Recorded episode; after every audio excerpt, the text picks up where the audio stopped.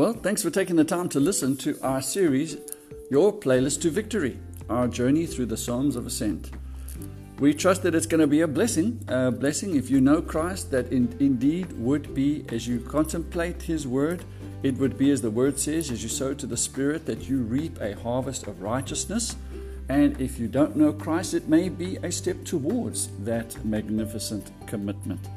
Um, as a church, we're encouraging our members, if you know members' details, contact numbers, physical address, or email, that you creatively connect as much as possible. There are safe ways to connect. And let's maybe just think out the box since we're having to be forced to isolate and, um, and be spread out. How can you connect with your church through this time? Um, either way, friends, we trust that God will bless you as you listen and hear Him and obey Him.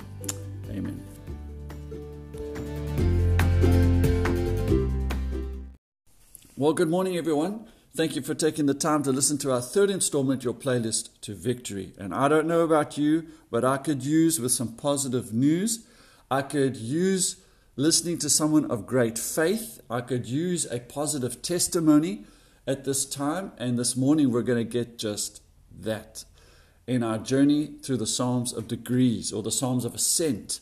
Um, as we journey through King Hezekiah's compilation of 15 Psalms, as he said in Isaiah 38, verse 20, the Lord will surely save me. And we've seen that he literally, God literally saved King Hezekiah from a terminal illness, adding 15 years to his life. Um, and we have seen God's victory in Jerusalem from this ominous threat of, of the Assyrians. And he says, The Lord will surely save me, so we will play my songs on stringed instruments all the days of our life at the house of the Lord. So he's given us a playlist to victory as he expresses his own victory personally and corporately. And we've been praying that as we listen to these songs, memorize these songs, that we will not forget this word as we make our own journeys through similar trials. Okay. So, like Psalm 120, Psalm 121 also has its own drama. Okay, also has its own drama. Now, Psalm 121 shifts from the trouble created by the Assyrian invasion to trust. From trouble to trust. Psalm 121 was not a very positive psalm. You know, it, it really brought out, and he was expressing his feelings of anxiety, his feelings of being demoralized, and his feelings of just being stressed out. And Psalm 120 just leaves you hanging in that state of hopelessness, right? He's looking north, he's looking south, he is seeing literally no hope. Having heard those words from the king's messengers literally at his doorstep in Jerusalem. Right. And so now our story continues in 2 Kings chapter 19.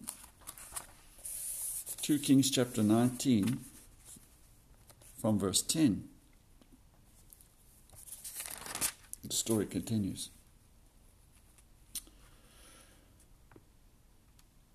Let's go to verse 9. Now, Sennacherib, that's the king of Assyria, received a report that Tirhakah, the king of Cush, was marching out to fight against him. So again, sent messengers to Hezekiah with his word. Verse 10 Say to Hezekiah, king of Judah, do not let the God you depend on deceive you when he says, Jerusalem will not be given into the hands of the king of Assyria. Surely you have heard what the kings of Assyria have done to all the countries, destroying them completely. And will you be delivered? Did the gods of the nations that were destroyed by my predecessors deliver them? The gods of Gozan, Haran, Rezeph, and the people of Eden, who were in Telassar? Where is the king of Hamath, or the king of Arpad? Where are the kings of Lair, Sepharvaim, Hena, and Ivvah. Okay. So the Assyrian king, he sends a letter to Hezekiah. And as we've read, this letter is a direct attack on God Himself. In other words, you're foolish, King Hezekiah, putting your trust in the promises of your God, because history has demonstrated and proven that no God, no one can stand against the Assyrians. All right. So the Assyrian king sends him a letter. Hezekiah takes the letter, and let's see his response from verse 14. Hezekiah received the letter from the messengers and read it. Then he went up to the temple of the Lord and spread it out before the Lord. And Hezekiah prayed to the Lord, Lord, the God of Israel, enthroned between the cherubim, you alone are God over all the kingdoms of the earth. You have made heaven and earth. Give ear, Lord, and hear. Open your eyes, Lord, and see. Listen to the words of Sennacherib, has sent to ridicule the living God. It is true, Lord, that the Assyrian king have laid waste these nations and their lands. They have thrown their gods into fire and destroyed them, for they were not gods, but only wood and stone fashioned by human hands. Now, Lord our God, deliver us from his hand, so that all the kingdoms of the earth may know that you alone, Lord, are God. So, what's Hezekiah's response to the letter? He puts his trust in God alone to deliver him, to deliver him. And the story goes on because the Lord replies through Isaiah the prophet and sends a message to Hezekiah. So we read on from verse 20. Then Isaiah, son of Amos, sent a message to Hezekiah. This is what the Lord, the God of Israel, says I have heard your prayer concerning Sennacherib, king of Assyria. This is the word of the Lord. Sorry, this is the word that the Lord has spoken against him. Isn't that amazing? God always gets the last word. Here it goes. Verse 21. Virgin daughter Zion despises you and mocks you. Daughter Jerusalem tosses her head as you flee. Who is it you have ridiculed and blasphemed? Against whom have you raised your voice and lifted your eyes in pride? against the Holy One of Israel. By your messengers you have ridiculed the Lord, and you have said, With m- many chariots I have descended the heights of mountains and the utmost heights of Lebanon. I have cut down its tallest cedars and choicest of its junipers. I have reached its remote po- remotest parts, the finest of its forests. I have dug wells in foreign lands and drunk the water there. With the soles of my feet I have dried up all the streams of Egypt. Have you not heard? Long ago I ordained it. In days of old I planned it. Now I have brought it to pass that you have turned fortified cities into piles of stone. Their people, drained of power, are dismayed and put to shame. They are like plants in the field, like tender green shoots, like grass sprouting on the roof, scorched before it grows before it grows up. But I know where you are and when you come and go, and how you rage against me. Because you rage against me, and because your insolence has reached my ears, I will put my hook in your nose and my bit in your mouth, and I will make you return by the way you came. This will be the sign for you, Hezekiah. This year you will eat what grows by itself, and the second year what springs from that. But in the third year, sow and reap, plant vineyards and eat their fruit. Once more, a remnant from the kingdom of Judah will take root below and bear fruit above. For out of Jerusalem will come a remnant, and out of Mount Zion a band of survivors. The zeal of the Lord will accomplish this.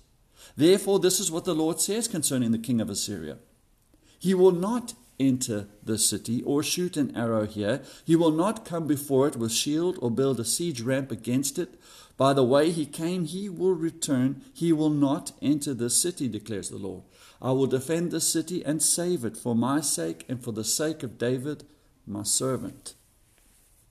Okay, so God uses this illustration of a virgin maiden, Jerusalem, who the Assyrians have come to violate, and God says, This little innocent virgin, in this precarious, vulnerable, weak state, in the end, will what? Will come out tops. And the Assyrians will be retreating with their tails between their legs, basically. Right? That's what God says to King Sennacherib. In other words, I am sovereign. Now to Psalm 121, where King Hezekiah gives expression to this trouble. Yes, that's the reality. But also trust. Trust in the sovereign God. This is the soundtrack to trouble, trust. And that's why I've called it, it it's both those things trouble and trust. And his confidence he places in the Lord in this trouble. So, a much brighter psalm than Psalm 120 last week. All right, let's read together from Psalm 121. I lift my eyes to the mountains. Where does my help come from? My help comes from the Lord, the maker of heaven and earth. He will not let your foot slip. He who watches over you will not slumber. Indeed, he who watches over Israel will neither slumber nor sleep. The Lord watches over you. The Lord is your shade at your right hand. The sun will not harm you by day, nor the moon by night. The Lord will keep you from all harm. He will watch over your life. The Lord will watch over your coming and going, both now and forevermore. Two observations just quickly as we look at this infamous song. Six different times, the psalm is actually used one word in the Hebrew, and that Hebrew word is shamar. Six different times. Okay? Twice in verses 3 and 4, once in verse 5, three in verses 7 and 8. And shamar means to place a hedge around. And to place a hedge around has been interpreted as protection, preservation, guarding, watching over, preserving, and keeping. Okay, so get the sense of this, get the heart of it, get the mood of it. This is the shamar of God. God places a hedge around, He guards, He watches, He preserves, He protects, He keeps, He keeps. And this same sentiment is found, beloved, in the New Testament in Romans 8 28 and 29. You know this text well. And we know that in all things God works for the good of those who love him, who have been called according to his purpose. For those God foreknew, he also predestined to be conformed to the image of his Son, that he might be the firstborn among many brothers and sisters. Okay? So, observation number one, in a sense, that all believers, all believers are kept, guarded, preserved, protected, watched over in fact, Paul uses the word uh, prohorizo, which means predetermined, predestined.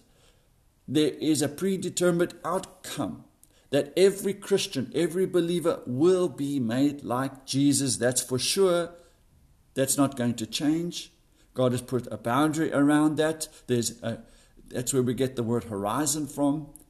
So, a believer, a true child of God, God is saying, I have hedged you, I've put a boundary around you. I absolutely guarantee that I will not let anything through that hedge or touch your life unless I know I can ultimately use it for your spiritual good or for my greater glory. What a truth. And, and that is the essence of Shamar, King Hezekiah's use of the word. In other words, our, we have a great defender. Our, our defense is great. It's not an army, it's not a wall, it's not a political strategy, it's not even money. Because if you look into the story, he tried to buy protection earlier and that fell flat, you know, that fell flat. It's not money, it's not a wall, it's not an army. In the Lord is my defense. God's presence was their greatest defense because God Himself was going to ensure that His purposes for Jerusalem, His people, and those promises will be fulfilled. And we know the story because the Messiah must come from this, these people. But also notice the second observation. We have the Shamar threaded right through the whole psalm, but we also have a dialogue here. And like so many of the other psalms, there's a dialogue. And the dialogue is within King Hezekiah himself. King Hezekiah's speaking God's truth to himself, which brings us to a very powerful application. How do we overcome the anxious thoughts we talked about last week? Being demoralized, being anxious, being stressed out. How do we overcome that? We overcome it by speaking truth to ourselves. So I've put in your notes there. You stop listening to yourself and you start speaking to yourself. You stop listening to yourself and you start speaking to yourself. Speaking what exactly? Speaking God's truth to yourself. You've heard the cliche the battlefield is the mind, and what controls your thoughts controls you. Faith comes by hearing, hearing what? The Word of God. And when trouble comes, you have a choice. You can focus on the trouble and and the size of the problem. And the more you focus on that, guaranteed it's only going to get bigger and bigger. And guess what? You'll be crushed under that. You know, you, you keep listening to yourself, it, you're just going to take yourself deeper and deeper into a spiritual wilderness, confused by Satan's lies and compounded by the guilt and shame of it. Or or, friends, you and I can take this soundtrack, take this song, meditate on God. We need a song for these times of trouble. And God has given us a song to meditate on, a word for today, to focus on His size, His ability, His glory, His attributes, His character, His promise. And He says, I will bring you through. Not only am I going to bring you through, but I'm going to use this to strengthen your relationship with me. And not only am I going to get you through, not only am I going to strengthen you, I'm going to use this for my greater glory. And I'm going to make you more like myself. Stop listening to yourself and let's start speaking to ourselves. Or, to be more direct in the application, let's start singing to ourselves. So here's point number one. Point number one trouble invasion. When trouble invades, what would King Hezekiah say? Hmm? Put your trust in the Lord. Who made heaven and earth? That's what we see in verses 1 and 2 of Psalm 121. The Lord, I lift my eyes to the mountains. Where does my help come from? It's not the mountains. The mountains are pointing to a greater reality. The mountains are big. Yes, they're strong, they're immovable, but they're lifeless. it's not the mountains that get, the mountains point to the, the creator of the mountains. I lift my eyes up to the mountains, and where does my help come from? It comes from the Lord, the maker of heaven and earth. The maker of heaven and earth. And we read that in 2 Kings 19, verse 15. And Hezekiah prayed to the Lord, Lord, the God of Israel, enthroned between the cherubim, you alone are God over all the kingdoms of the earth. You have made heaven and earth. So the ground of King Hezekiah's confidence was that God would deliver him from the Assyrians, was from whom? The one who made heaven and earth. Now think now. Think now. There are many more, but there are some presuppositions we can draw from this God who made heaven and earth. Let's just dwell on this a little bit, okay? Especially when trouble comes. If God is the maker of heaven and earth, then God is absolute reality. Nothing exists before God. God is the absolute reality. Nothing exists before God. Therefore, nothing exists outside of God which He did not create. God is sovereign over all. Amen? God is the only independent and self sufficient being that exists. Everything that exists exists because God created it. Everything is dependent on God and stays in existence only because of God's will. Another presupposition God is constant. He is the same yesterday, today, and forever. He cannot be upgraded. He is who He is. And He is and forever will be. Presupposition number four God is the absolute truth. Everything he says and does matches who he is. So, God is the most important reality, the most valuable person in the universe. He is more worthy of trust, allegiance than any other reality in the entire universe put together. He's the absolute reality. The, he is the only independent and self sufficient being. He is constant, He is the absolute truth, and He is the most important reality. So when the rubber hits the road, there are three questions we can ask ourselves. If my help comes from the Lord who made the heaven and earth, is there any trouble too difficult he cannot overcome? Of course not. If my help comes from the Lord who made the heaven and the earth, is there any enemy too powerful he cannot defeat? Of course not. And if my help comes from the Lord who made heaven and earth, is there any need too great he cannot meet. No, of course not. And we contemplated Psalm 23, which is that the Lord is my shepherd, I shall not want. And his rationale for his confidence, remember that? On good days, by the still waters, the green pastures, on the path of common righteousness, and on the bad days, through the valleys of the shadow of death. His rod and staff protected him. In fact, in the presence of enemies, at table, he saw the Lord's portion.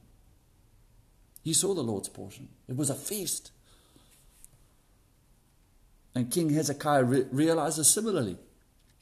Now, we saw last week, King Hezekiah is looking north and south, he's looking all around. It's just a ring of fire.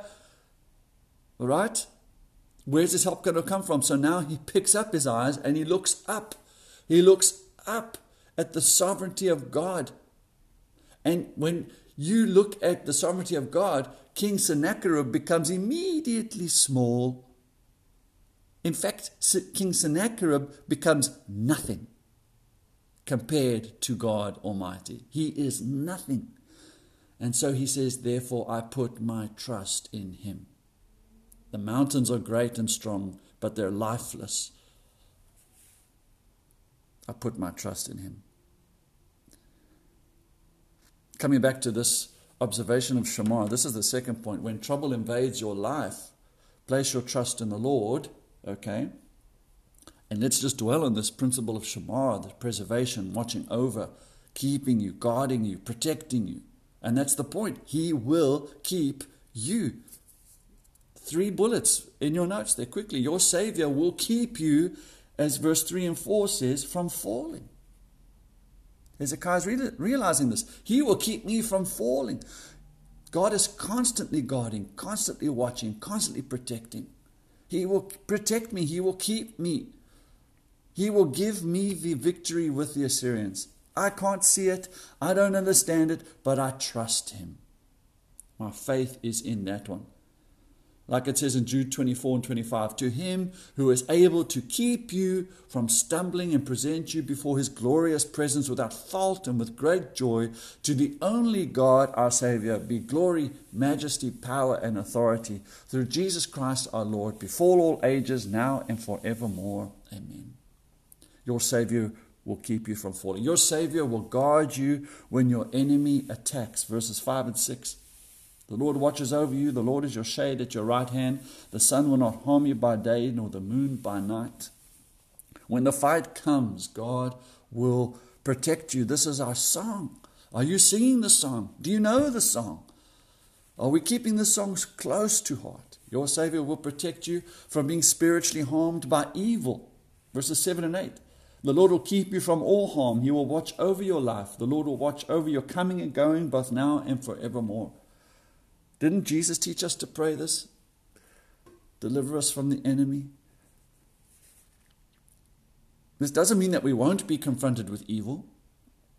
It doesn't mean that we are immune to trials and pain and suffering, but rather that God gives us the guarantee, the shamar, that nothing will get through. Nothing will get through that He can't use. All of it all of it, every bit of it, will be used to develop our faith and our intimacy. Just look at Jesus. Just look at Jesus. And why don't we just take a look at Jesus? Okay, put him in his most precarious, most vulnerable, most weak state. Where is that? On the cross. On the cross. All right? Unspeakable pain, unspeakable shame. Okay? And here he is given the capital T instrument of execution. And he transforms this into a life giving source uh, from which all eternal life flows. All those who put their trust in the Lord Jesus Christ will do the same. What God did in Jesus' life, He will do in your life. Okay? Look again at the cross. All the evil, the shame, the pain, the suffering, the trial that came on the cross, on the capital T instrument of execution. What did God do with that trouble, capital T? What did God do with that trouble for Jesus? With Jesus trusting God, God used that and transformed it into a life giving source for eternal life. And what God did for Jesus' life, He wants to do for your life, my life, our church's life. But we must trust Him and we must put our faith in Him. If there is no trust, if, if, if there's no faith, then it's unbelief. It's just unbelief. And, and one example of this unbelief, you know the story well. The Israelites are delivered from Egypt, right, with the intention of going to the promised land. Now, they didn't get there because of, yes, trouble. And what did the trouble do? It wasn't the trouble that got kept them out. It was their unbelief and their disobedience in the trouble that kept them out of the promised land. They had no confidence in, the God, in God. They were not willing to put their trust in God. Instead, they just complained and they were murmuring against God in their troubles, questioning their leadership, questioning um, it, it, what was coming against them. They doubted God. So, friends, sing the song. Sing the song. God is here. Our Father, He loves us. He's placed a hedge around us. And He does expect us to honor Him in these times, at this day, in these circumstances, by trusting Him. And let's realize that when there is a complaining spirit, a critical spirit, a murmuring spirit about our circumstances or, or others, then you know what we're doing? We're pointing a finger at God Himself because He is sovereign. He wants to use all of it, all of it. I mean, how complicated is the situation we're experiencing now in our country at this time? It's very complicated. There are a lot of facets. There's no one liner, there's no one um, you know, explanation. Very complicated, multifaceted as to the reasons of where we are at, as we are. But God wants to use all of it to mold and shape our life. All we must do is, is surrender. That's it. Surrender. And say, Yes, Lord, you know what's best. I give you my life. Remember, we did that. We gave him our life. And by giving him our life, we said, Lord, you, right? You have absolute freedom to do as you please in my life. In fact, we are to thank Him for the circumstances we face, thank Him for the troubles that come because we know that they produce good things. Is that the condition of your heart? Is that the, the, the condition of your faith this morning? I put my trust in you. You have hedged me. You are watching over me. And even in this, even in this, I thank you, God. You have absolute freedom to reign and do as you wish for my good and for your greater glory. Wow. What a song. We need this song. I need this song. So, two closing lessons, well, maybe three. In these times, in these days, let's realize afresh, hey, what difference prayer makes. We've had the king of Assyria saying words at his door. We've now got the king of Assyria writing letters. And what's King Hezekiah's response? Takes the scroll, he falls fat on his face, and he prays. He just prays. Friends, that's what we need to do. We just got to pray. And there are things that will happen because we pray. They will happen. I mean, how much hasn't happened because we didn't pray? We didn't trust God. You see this all through the Bible. In, in fact, in King Hezekiah, this young king, in these difficult contexts, remember, he took a reign not with, his starting point was not great, it was terrible. He took the reins from a terrible king, a terrible dad. And what turned it around was prayer. And the prophets were telling him, Sorry, king, you've taken on a kingdom that is done. It's cooked. God is tired of your sin. Okay? It's done. And King Hezekiah does what? He humbles himself, he repents. There's a national revival. And the Lord changed his mind about the misfortune he was going to bring to Jerusalem. God is sovereign. He's always true to his character. He is holy. He will punish sin. And He is also loving and merciful. So when He sees repentance and humbling expressed in prayer, He responds to that. He responds to that. And we've read it in 2 Kings 19, verse 20. The son of Isaiah, son of Amos, sent a message to uh, Hezekiah. This is what the Lord, the God of Israel, says I have heard your prayer concerning Sennacherib, king of Assyria. Friends, the Lord hears our prayers. He hears your prayer. Don't stop praying. Don't stop singing. Don't stop singing. Our prayers do make a difference. Second closing lesson. This week, the Lord spoke to me through this, I believe, that I need to change the narrative. Maybe you need to change the narrative. We're listening to so many news sources, so many theories, so many blogs, listening to ourselves, listening to friends. Friends, we need to double check that as citizens of a new kingdom, as children of the Lord who serve a risen king, we need to make sure that our line of communication is clear. Our story is not to echo the stories of our friends, news, political views, our conspiracies, our opinions, or even our own thoughts. Our story is the King's story. Let's make sure that in the coming week we are listening to our King. We are drawing near to our King. And then what comes out of us is the King's narrative, the King's story, the great gospel, the good news. That's what must come out. And when we are pricked and poked and shaken, what ought to come out? Fruit. Fruit.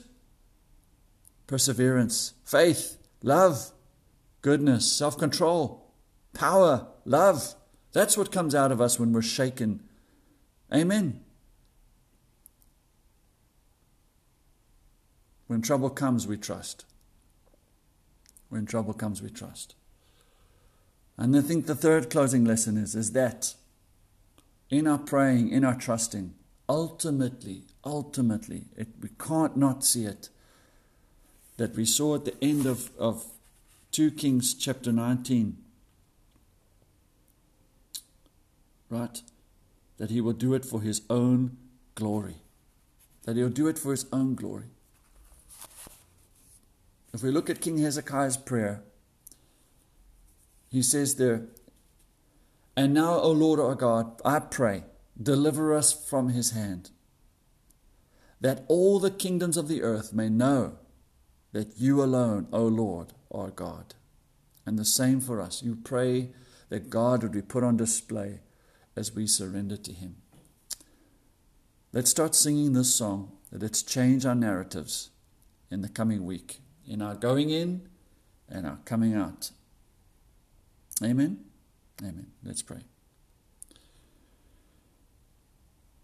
Father in heaven, thank you for this song.